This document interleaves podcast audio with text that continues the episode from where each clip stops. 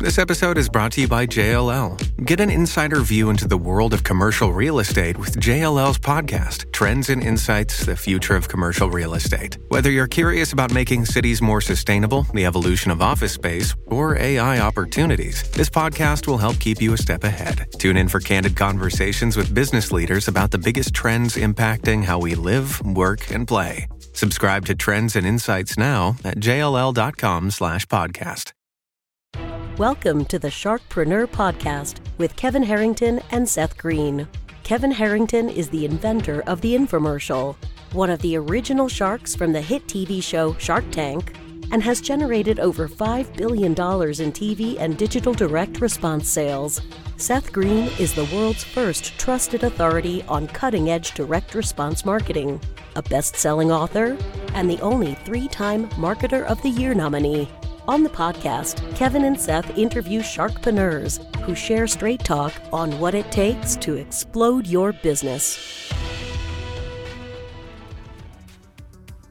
Why do so many businesses struggle while others seem to explode overnight?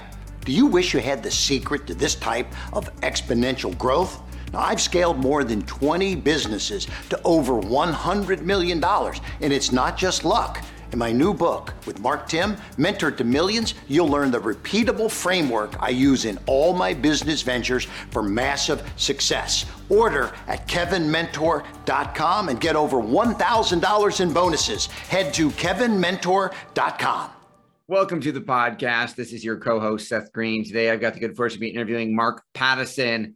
In every facet of his life, he scales personal and professional summits. He's a former NFL player, philanthropist, podcaster, successful entrepreneur, and executive at Sports Illustrated. And he has now climbed all seven summits, completing this feat by scaling Mount Everest in the spring of 2021. Mark, thank you so much for joining us.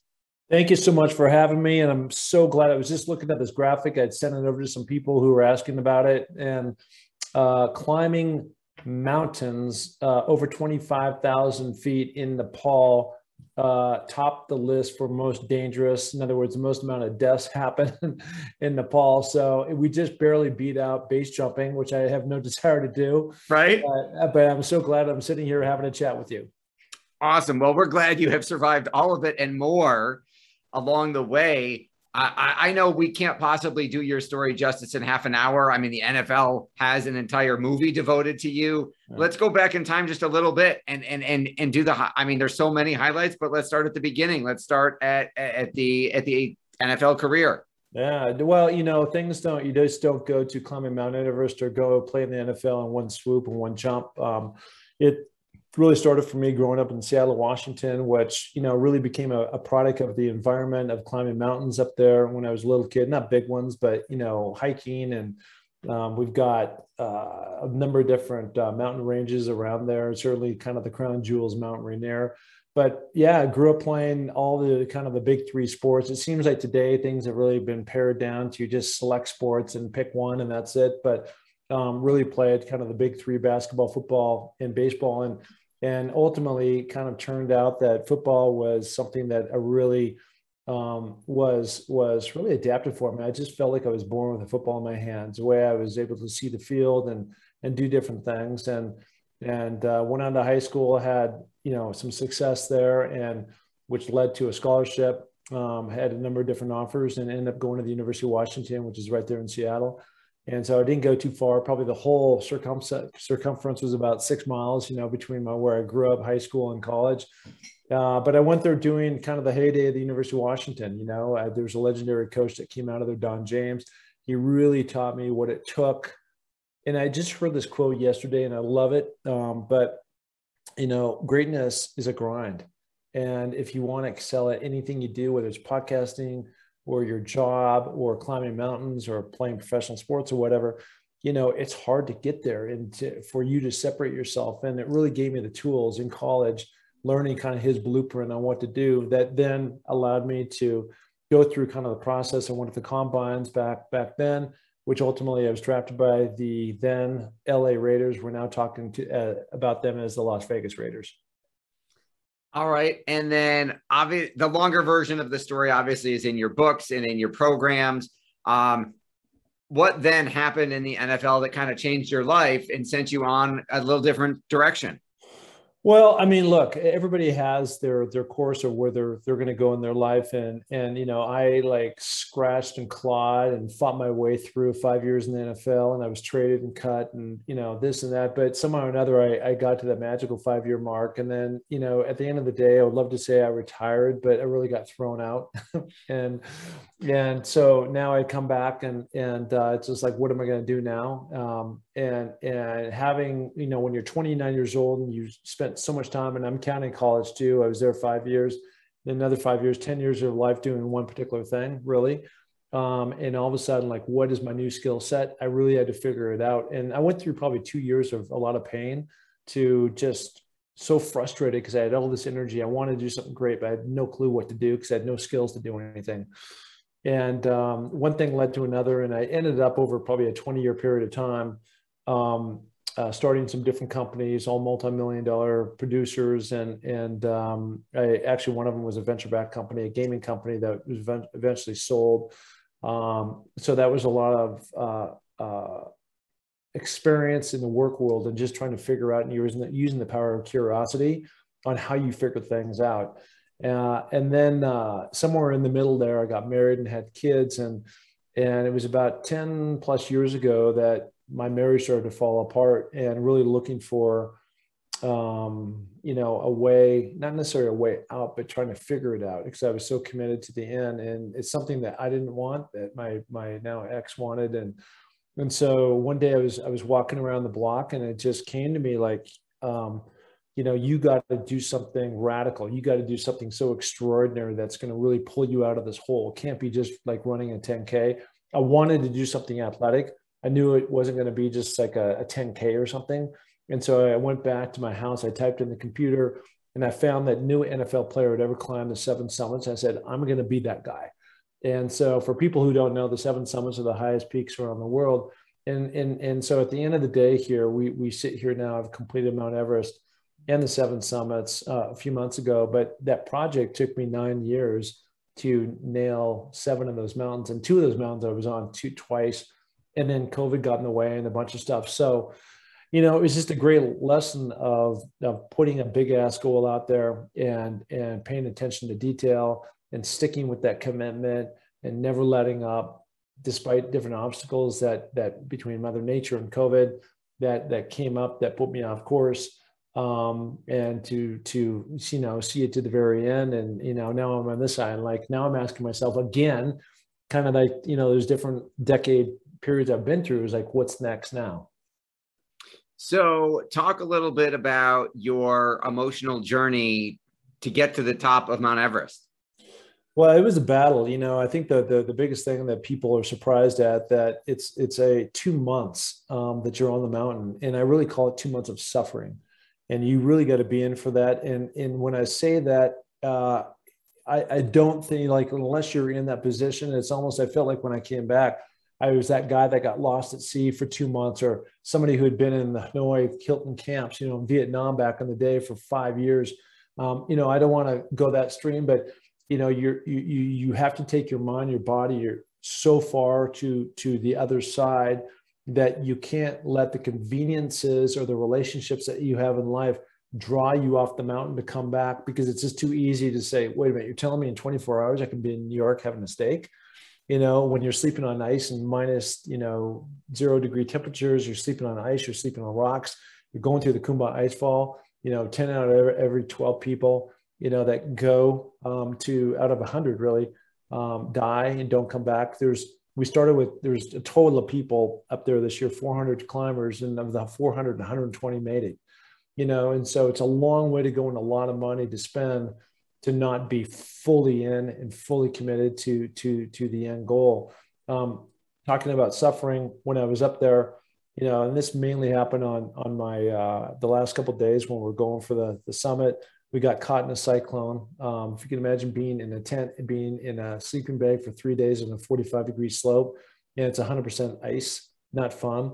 Um, then making it up to to base camp, 20 not base camp, but high camp, 26,500 feet um, and arriving there and getting up at 12:30 or 12 o'clock, you know, that night and being you know the cyclone kicked in again and i got my my eye snow blind because all these ice pelts that came um, whipping across from left to right. And you know it was it was a struggle. I hadn't eaten in three days try that try to go walk down just like hey i'm going to walk up to the store without eating in three days let alone being at the top of the world. And then my sherpa left me and i ran out of oxygen you know so i had all these obstacles that i was having to you know they're constantly coming up and I think it's because of the preparation that I had gone through um, the months earlier. Um, I put on about 150,000 vertical feet in terms of climbing um, about two, three months before I went over to Nepal. That really helped me see it to the end. What did you learn and discover about yourself getting to the summit?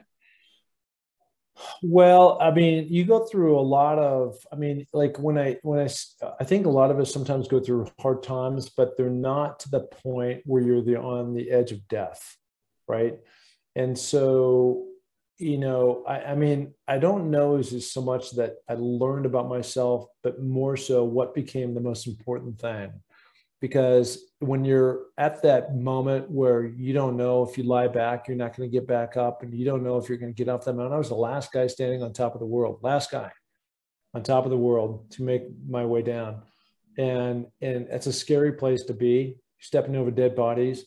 And I just kept thinking about my my two daughters, my one in particular, Amelia, who is who has epilepsy, and what she's gone through, and it really tapped into the people that had reached out to me on social media uh, the people that uh, gave me a tremendous amount of support. I didn't want to let them down. I didn't want to let my daughters down. And the most important thing was to come down. You know, I had actually put a goal and put it very public out there that I was going to go climb Everest, come down and jump in my tent for a couple of hours and then go back up Lhotse, the fourth highest mountain in the world. And as I was coming down, it's just like, you know, records and being the oldest guy to ever do it and all this stuff. It didn't matter. I didn't give a shit. At that point, it was just like, you know what? The only thing that matters is somehow or another figuring out a way to get off this mountain and get back down, you know, and back home. And and that became a whole ordeal. And so that was really became the focus. Most important things in the world um, that that and, and then still stands true today. Just like you know that focus. What were you surprised at? I was surprised at. I didn't think I would have as hard a time breathing once you get that high uh, you know, you're at 29,000 feet. Um, I, I couldn't believe how steep it was. I mean, it's just, it just like most mountains I've been on, it's steep and then it gets relatively flat and then it gets steep again, it gets flatter. And this was just like going straight up the entire time, especially once you got um, up towards, you know, up on the Lhotse face and heading towards the top. It just never gave up. And I just couldn't, and without any energy, you know, I could only go like 10 steps and stop. And then I'd go, okay, I'm going to do this one for my daughter and go another 10 steps. Okay, I'm going to do this for my other daughter. To go 10 steps. I'm going to do it for, you know, so-and-so who supported me all these years, you know? So it just like became this mental gymnastics over and over and over again of that I never anticipated because I've been so strong most of the time that I was there. That is absolutely incredible. Um, is there another book coming out about your journey? Uh, there is. Uh, there's a you know when I when I, I wrote a book it was interesting because I wrote a book a couple years ago and it was really just a playbook on how you get unstuck. Um, my goal is always to have a book published and I achieved that goal. I never put it out to market for a variety of different reasons. Um, and so uh, I was contacted not too long ago from somebody. Uh, they're an agency down in uh, down in uh, Nashville and so we're on kind of the final leg of completing the outline to then take to a publisher and see where that goes. So, you know, hoping that in, within the next year, we're going to have something that's going to be out there. Well, we will certainly have you back on to talk about that when the book comes out. Talk a little bit, bit about your career, what you're doing now, how you're inspiring people beyond the climbing. Well, you know, look, I, have been a uh, executive for Sports Illustrated now for a number of years, and I love my work that's there. We're growing the network, and we keep continuing to make our way up in terms of trying to catch ESPN. They're number one, and um, you know, it's just it's. I, I, love being able to talk sports. I love building a sports network. Um, so that's on the sports end. I do a podcast called Finding Your Summit. Um, it's always fascinating to talk to incredible people. I just had Freddie Couples on um, earlier today. And so for me to be able to have access to those that have done amazing things out in the world. I mean, the guy won the the the, the Masters. I mean, you know, how many guys winning the green jacket have have you interviewed? For me, it's been zero until I got to Freddie Couples. So it was fun to learn about him and Tiger Woods and some of these other guys that he hangs out with. And then I continue to raise money for my daughter Amelia. We've we have a, a campaign called Amelia's Everest, and all proceeds go to higher ground. So it's been a really rewarding journey to be involved in philanthropy. That is absolutely incredible. What is you talked about hopefully the next book coming out. Um, obviously, you're a podcaster, you're a speaker. How who is an ideal client for you? How do you help individuals and companies grow? Well, you know, look, I, I, I, I can only go on my experience, right? And uh, you know, I've, I was just on the phone with somebody. I'm, I'm speaking at a number of different places. I'm doing it virtually as well. I know that's kind of what has gone on, you know, in the last year or two with COVID. Things have really buttoned it up in terms of having public gatherings. But um, you know, I, I, I, I I love sharing my story, and my story starts with really understanding the roadmap to life and then I get into showing these insane pictures of Mount Everest and me going upside down over the top of the Khumbu Icefall, climbing 60 foot ice wall, what that's like, what suffering is like, what it takes to achieve greatness, you know, all those different types of things. And then I wrap it up by just saying, you know, look, this is what has worked for me. Maybe it's eh, this can work for you. But I know, I do know one thing. It's it's not complicated. It's pretty simple. That you know, there's there's there's a reason why the people with the most success typically are the hardest workers in the building. You know, they're get when I used to play football, I got there before everybody else. I left after everybody else. I stayed on the uh, on the field catching extra footballs. And now today, you know, we're elevating. When I first took over Sports Illustrated um, as in my role, you know, the company was ranked number 15 in the way they they they rank scored. ESPN's number one, and now we're number six. We'll be at number five by the end of the year. We're headed towards number one, and we'll get there. And there's a certain reason. There's a certain reason why I was able to climb seven summits and make it up Mount Everest. There's a certain reason why I was able to get in the NFL. It's not luck, you know. There's there's a there's a formula, and if I can teach anybody that formula on what has worked for me, I think it can be applicable to whatever they want to do. Amen to that. Your passion is obvious. What do you like best about what you're doing? I just, you know, I came from such a dark place 10 years ago and I literally didn't know how I was going to climb out and to to be able to say that I stepped into the fear because I didn't know like a, a bit like the first time this is sounds stupid to most people but the first time you know I went to Target after I had separated and just to walk down the aisle you know shopping and put I didn't know what even pots and pans to get you know I was terrified yeah and that's a simple example and then you take it to the extreme of climbing Mount Everest and Antarctica and going around but by traveling the globe, stepping into the fear, doing it, doing my uh, my, my climbing. I, I still work out three hours a day with daily discipline and committing to that end goal has really brought all kinds of gifts. Not one of them. I mean, I work for Sports Illustrated, so I get compensated that way. But in terms of of of I do speak and I do get paid a little bit for that, but but by and large, it's me investing my own time and money into other in various projects that I do with relatively no return coming back beyond just the gifts of people interacting and, and engaging with, with many, many people that aren't nearly as fortunate as me to really understand that being grateful, being humble and kind can really take you a long way. I, that is absolutely beautiful. For our folks watching and listening who want to learn more about all things Mark Pattison, where is the best place for them to go? all my social channels, everything else is all bundled up in a nice little bow at www.markpattisonnfl.com. I'm all over Google. So uh, just type it in, you'll find it, and it can direct you. There's even the link to the movie that NFL did, which is now on YouTube, um, which can be, be, be seen there. But uh, podcast, philanthropy, social chabs, they're all right there.